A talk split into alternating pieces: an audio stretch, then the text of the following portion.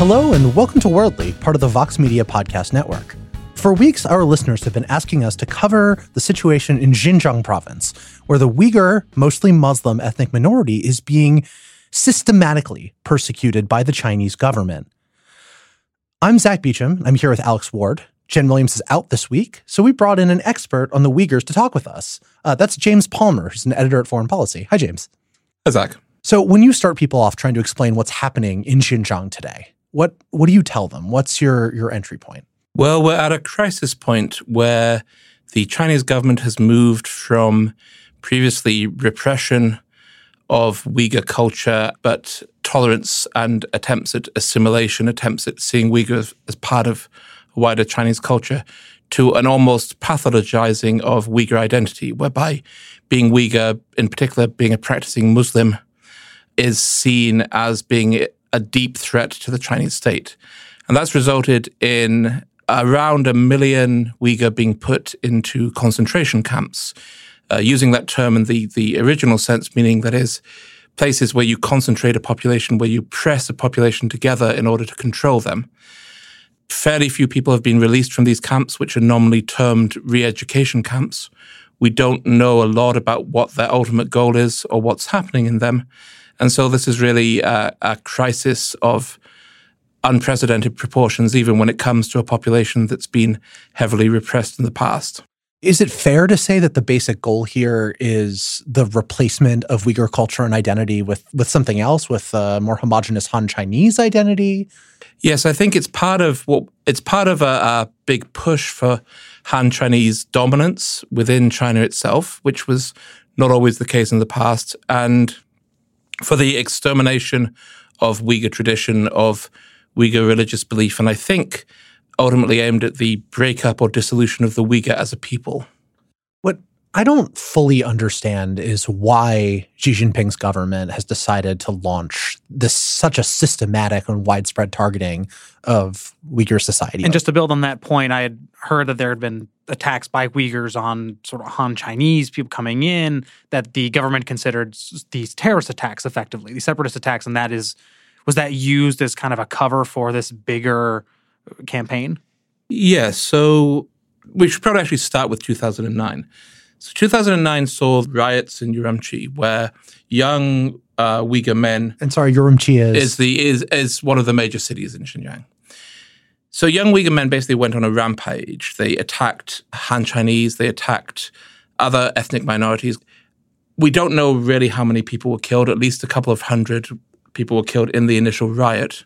I had a friend, in fact, who was caught up in it, a Han Chinese whose bus was overturned and the, the head of his bus driver hacked off by the mob. And so this was this kind of outpouring of, of violence by a population that was increasingly angry, increasingly saw itself as increasingly targeted. That prompted retaliatory violence in turn, both by the People's Armed Police, who were the kind of Chinese militia paramilitary forces, and by Han living in Xinjiang against ethnic Uyghur communities. And again, we don't really know the extent of that because this whole region is very much a black box. It's hard to travel around, particularly in the countryside. Controls are very strict. So a lot of this comes to us through rumor.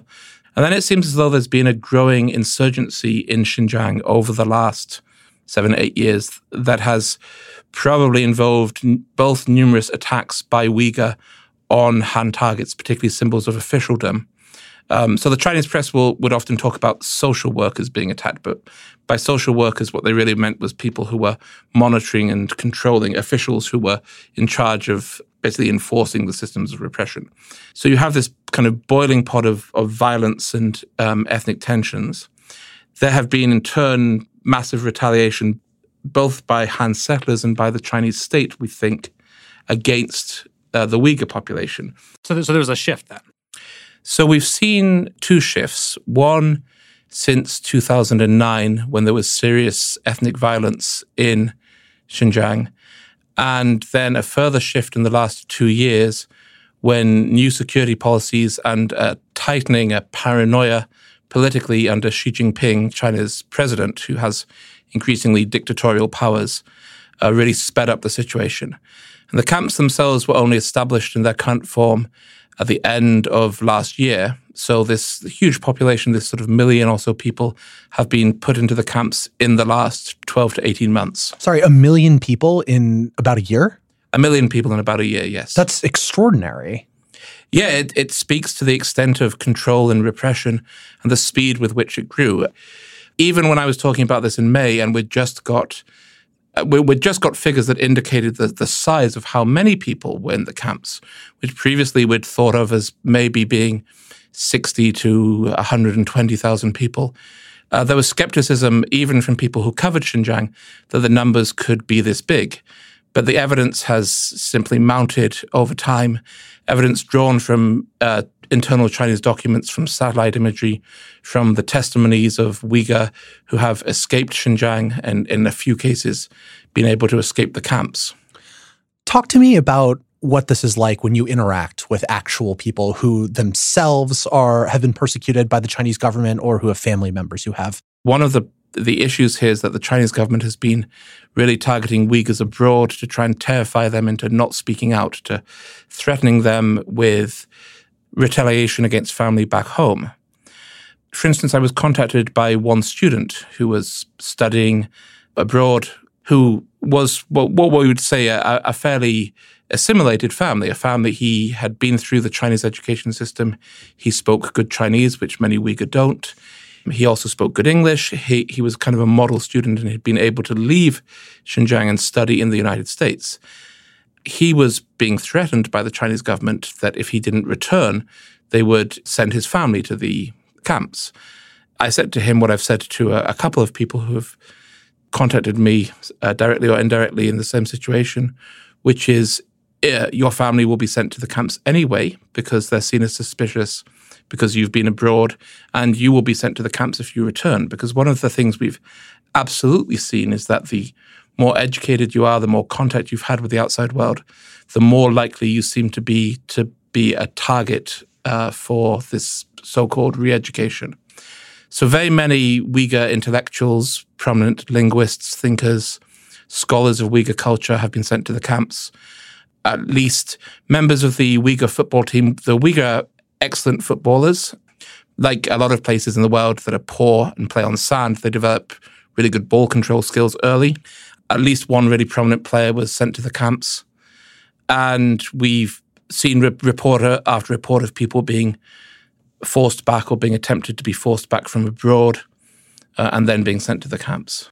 I, I want to drill down on life in the camps themselves, right? Because uh, it seems like there's almost no information that we've reliably gotten about what it's like. But based on the the crumbs and tidbits that we have, what can we say about life, a daily life in a camp? So it resembles basically a, a very sparse, harsh sort of prison camp. The food is pretty minimal. People aren't being starved to death, but they but they're not getting nutrition. Older people are dying. Um, people are not getting medical treatment, and many of the people being sent to the camps are in their 60s, 70s, or 80s. The day is mostly taken up with brainwashing. So, with the chanting of slogans, with the showing of propaganda videos, with all these materials that are supposed to convince people of the greatness of Xi Jinping, the wonders of the Chinese state, and so on.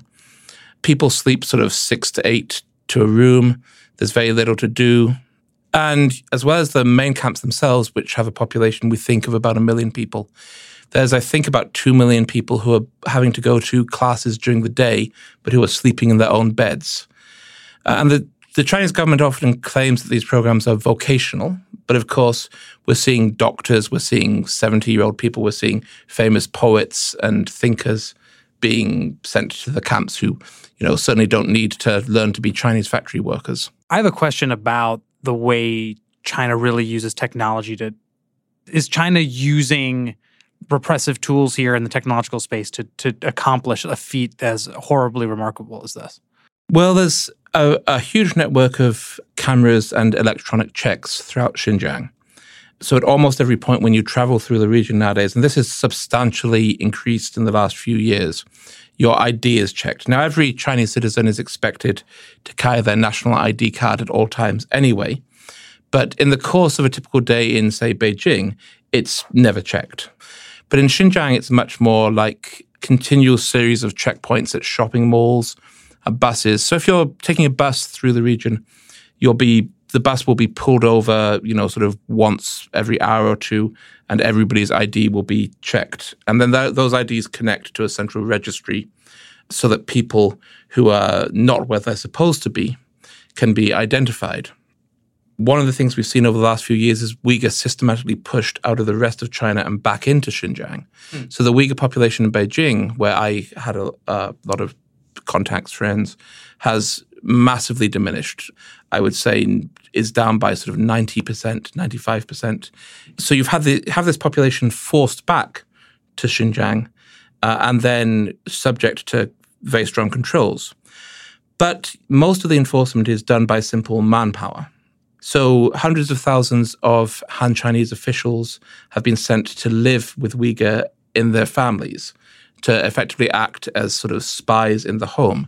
And they often, for instance, try to get them to eat pork to demonstrate their loyalty, um, because a lot of the symbols of Islam have become seen as symbols of separatism or resistance. Any level of religious faith seems to be one of the the keys, particularly for young men, that can get you sent to the camps. And a lot of the coverage is focused on the high tech stuff that you were talking about a second ago like really high tech stuff. Like we're talking China's social credit score, which is a way of assessing the quality of a person, basically, and giving them privileged access to certain certain types of state institutions, right? And then you also have facial recognition software as examples of things that people have really brought up as tools used to identify and repress individual Uyghurs. To what extent is that you know actually the situation on the ground. So so most of this is not really true. Most of the technology is technology that could have been put in place 10 or 15 years ago in the west. It's simply the scale. There is an element in which these technologies are being trialed in Xinjiang in terms of how much of this can we do? How much of this slows down everyday life? How much of this does this cripple the economy? This kind of thing Social credit doesn't really exist. The Western reporting on it has been terrible. There's a series of programs which are basically designed to either build up the trustworthiness and the credit ratings of businesses or to provide access to to credit like we we think of as credit uh, in China there's no there's not a single score that anybody has that's that goes up and down there's a whole bunch of of systems mostly aimed at the moment at either corporations or debt if you haven't paid a, a court enforced debt, you can be put on a credit blacklist. That means you can't buy first class train tickets or, or plane tickets, for instance.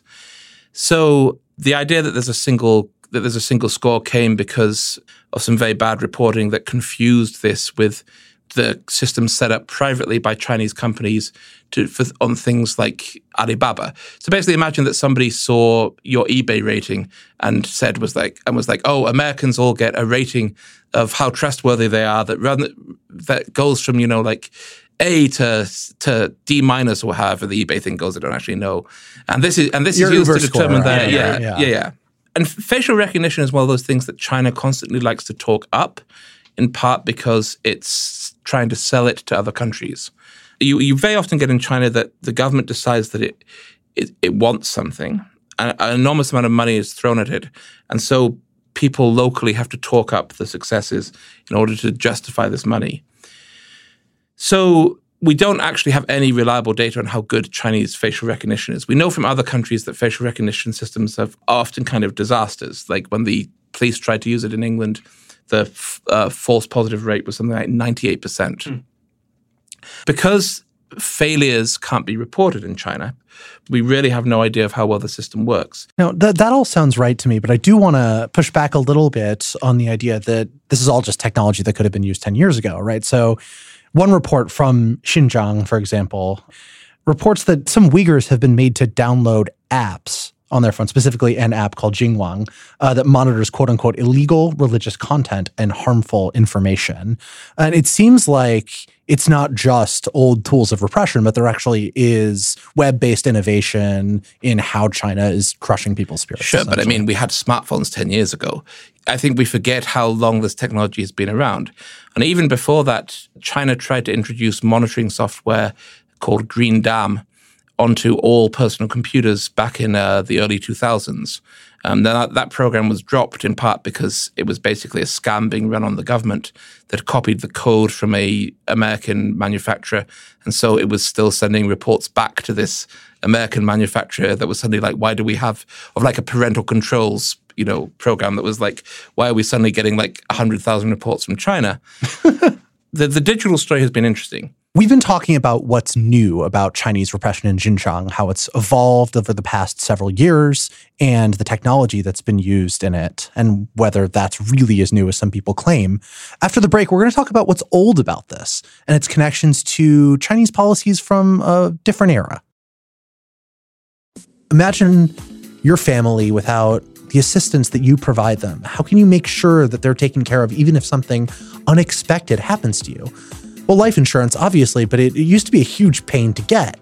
You had to deal with an agent who comes across kind of like a used car salesman, schedule a blood test at a doctor's office, and read over tons and tons of complicated, fine print laden paperwork. Uh, but with Ethos, you can do it differently. An application takes 10 minutes online. They have honest, upfront pricing without the confusing legalese that was in your old paperwork. And there's no doctor's appointment for policies under $1 million. So get your free quote and submit your complete application in just 10 minutes now at worldly.getethos.com. One more time, that's worldly.getethos, E T H O S.com. Is it possible for one of the most brazen political bribery scandals in American history to play out before the country while nobody's paying attention? Bagman, a new Rachel Maddow podcast from MSNBC, goes back 45 years to dig into a story that got overshadowed in its day. It has intrigue, corruption, envelopes of cash delivered to the White House. It's a story that's not well known, but it probably should be, and especially today. Bagman, an original podcast from MSNBC's Rachel Maddow.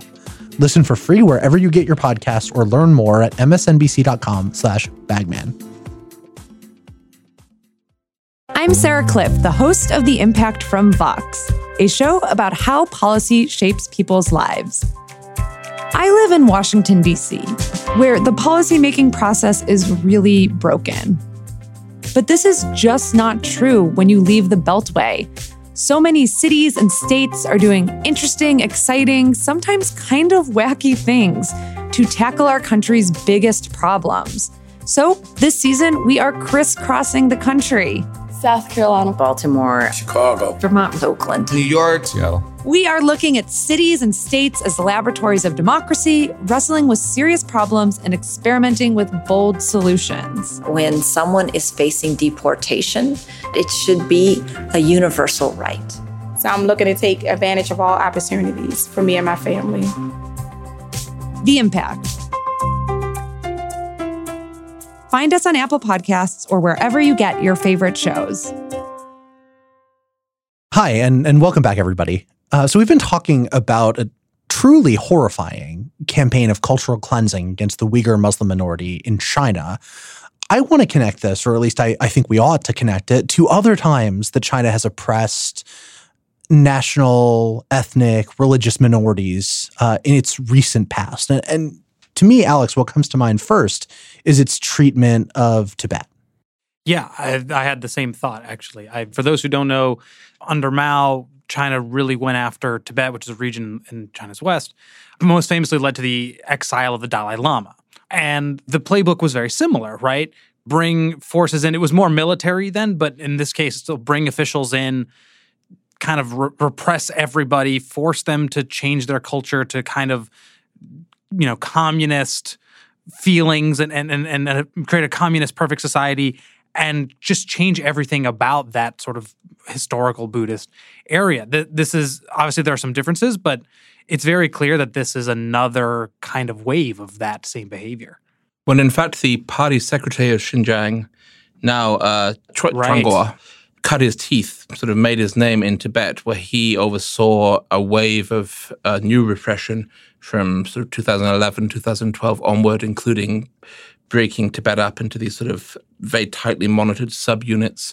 And there really wasn't enough reporting on that at the time because Tibet is so hard to access. You had a wave of self immolations as protests, which drew a lot of attention and a severe crackdown reversal to, if not quite the full, the full kind of madness of the Cultural Revolution and an earlier era, at least a, a heavier period of repression than before. So that's what gets you up the ladder in China at this point. At this point, yes, because remember, all of this is taking place against the background of deep, intense ideological paranoia within the Chinese state at the moment.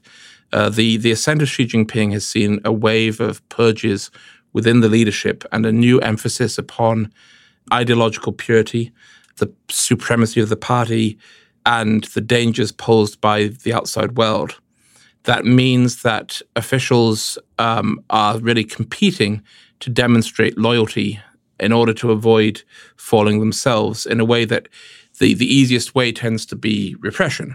We've seen that across the board in China. Like Xinjiang is Xinjiang is the extreme end of a wave of um, increased political terror and crackdown that's been going on for the last few years. I want to come back to the way that the broader world is talking about uh, Xinjiang right now, because when it came to Tibet in the past, there was a big popular movement, the Free Tibet movement, uh, where you had a lot of celebrities involved, you had major mass cultural attention to this. And as we've been talking about Xinjiang, it, it, the humanitarian evils that are going on there are very difficult to capture. Like, it's truly awful, and yet hasn't mobilized the same level of public support and outrage as what happened to Tibet in the past? So I would say a, a few things. Firstly, the West has always orientalized Tibet. So there's always been this level of like interest from the late 19th century onwards in Tibet.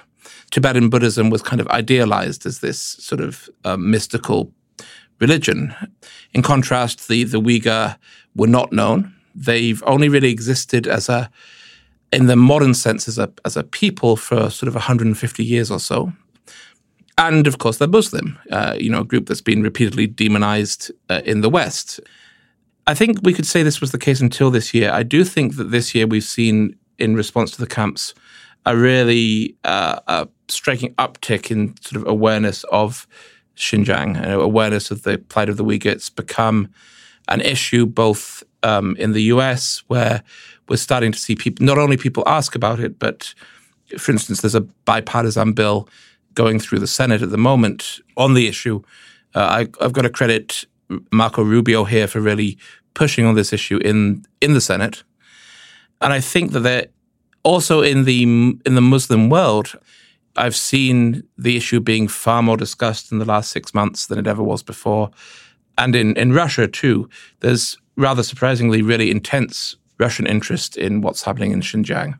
It's difficult to imagine the United States under Donald Trump imposing new sanctions based on human rights violations, but hopefully something can go through Congress and make it through that will make the situation even a little bit better, or at least shed more public light on it. And and there we're going to close. I want to thank James Palmer, an editor at Foreign Policy, who's been our guest this week for coming. His expertise has been invaluable in helping unwrap this. So thanks, James. Thank you. James, is there anything that you've written or that someone else has written that you'd really recommend? Uh, Rian Thum wrote a really excellent summary of the situation for foreign policy. Um, I wrote a piece a few years ago called uh, "The Strangers" about the about the Uyghur throughout China. Uh, the situation has gotten so much worse since I wrote that article that in some ways it seems like a nostalgic period piece. So we'll put the links to those pieces in the show notes. And I want to add one more thank you to our producer, Bird Pinkerton, who always makes the show much better. And I want to encourage all of you to rate, subscribe, review to Worldly on whatever your podcast platform is Stitcher, SoundCloud, iTunes. We're Worldly on the Vox Media Podcast Network. And that's it for this week. Is mind control the tech industry's greatest innovation? That's one of the questions the Financial Times' FT Weekend is currently asking. Each week, FT Weekend brings together an intelligent mix of news, compelling stories, and global lifestyle journalism. To read the article on mind control and a selection of other articles, visit ft.com slash openminds. You might know Crooked Media from the wildly popular Pod Save America. Well, they have a weekly podcast, Crooked Conversations, which features a rotating crew of your favorite Crooked Media hosts, contributors, and special guests. It brings Pod Save America's no BS conversational style to topics in politics, media, culture, sports, and technology, often tackling subjects that aren't making the headlines but still have a major impact on our world.